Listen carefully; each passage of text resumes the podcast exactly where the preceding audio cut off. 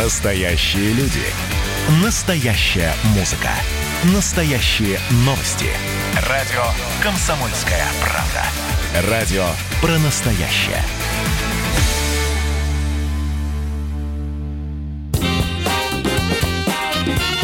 Был бы повод.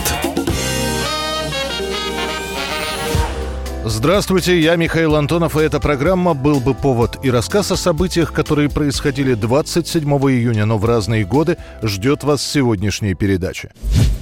1841 год, 27 июня, на дуэли с отставным майором Николаем Мартыновым в возрасте 26 лет погибает Михаил Лермонтов. Смеемся, Николя.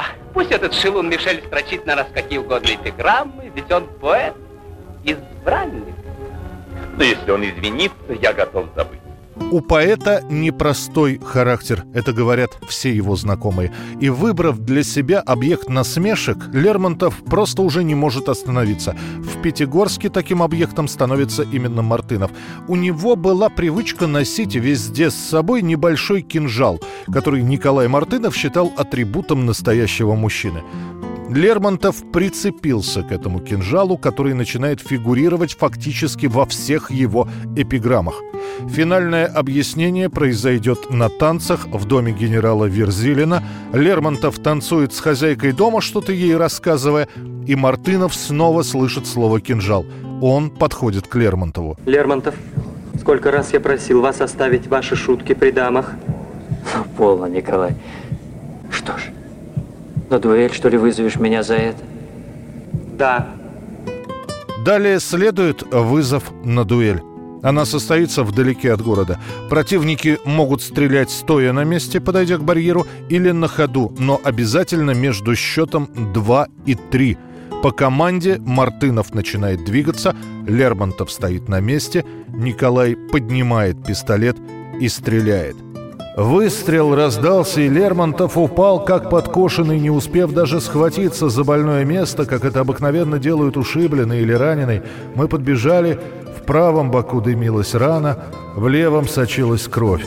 Смерть наступила за минуту. Лермонтов будет похоронен на Пятигорском кладбище через 2 дня после дуэли. Его гроб несут на плечах представители всех полков, в которых он когда-то служил. Через 250 дней после похорон император дает собственноручное разрешение родственникам Лермонтова на перевозку тела в семейный склеп. 1953 год, 27 июня. По стране разносится слух: арестован Лаврентий Берия. Официальные сообщения появятся лишь через несколько дней. Подробности ареста спустя несколько десятилетий. За 10 дней до сегодняшней даты, 17 июня 1953 года, в ГДР начинаются массовые протесты рабочих, которые постепенно перерастают в массовые беспорядки в нескольких городах страны.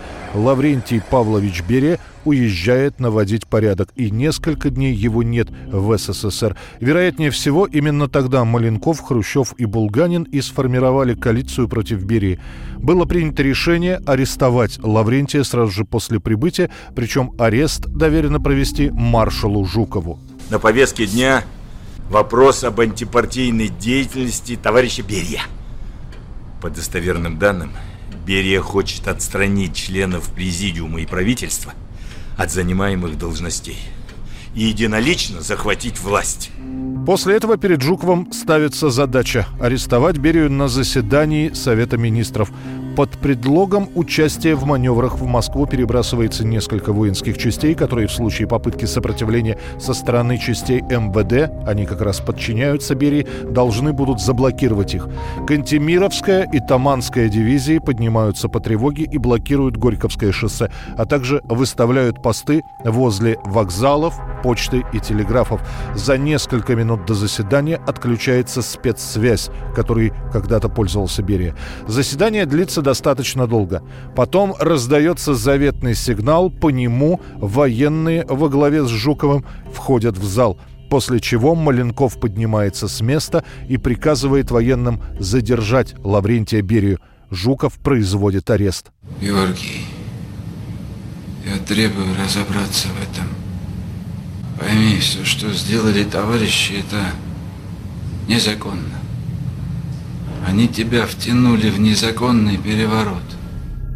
Следствие по делу Лаврентия Берия будет довольно быстрым. И уже к декабрю бывшего наркома, правую руку Сталина, приговорят к расстрелу. Однако параллельно с официальными сообщениями начинают муссироваться слухи о том, что на самом деле Берия погиб не в декабре 1953-го, а именно в июле 1927-го, что он был убит во время ареста. Однако никаких документальных подтверждений этой версии так найти и не удалось.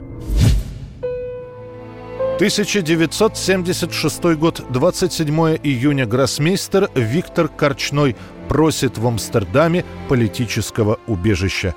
В 1956 году 25-летний Корчной получает звание гроссмейстера. Спустя 10 лет на турнире в Германии ему будет предложено не возвращаться в Советский Союз, однако Корчной отвергает это предложение, о чем в последующих интервью он будет говорить, что сильно жалел.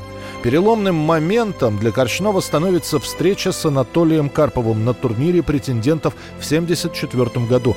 Тот матч Корчной проиграл и не скрывал своего неудовольствия. Он говорит о том, что было давление сверху, но, правда, Корчной об этом сообщает только в кругу своих друзей и знакомых. Но кто-то рассказывает об этом руководству спорткомитета. Корчному в итоге урезают стипендию, проходит несколько собраний с осуждением его поведения. На неопределенный срок Виктор Корчной становится невыездным. Он будет ждать год с небольшим. Хотя решение о том, что как только представится такая возможность, он покинет Советский Союз, пришло намного раньше. В итоге Корчной все-таки дождется поездки в Голландию на турнир.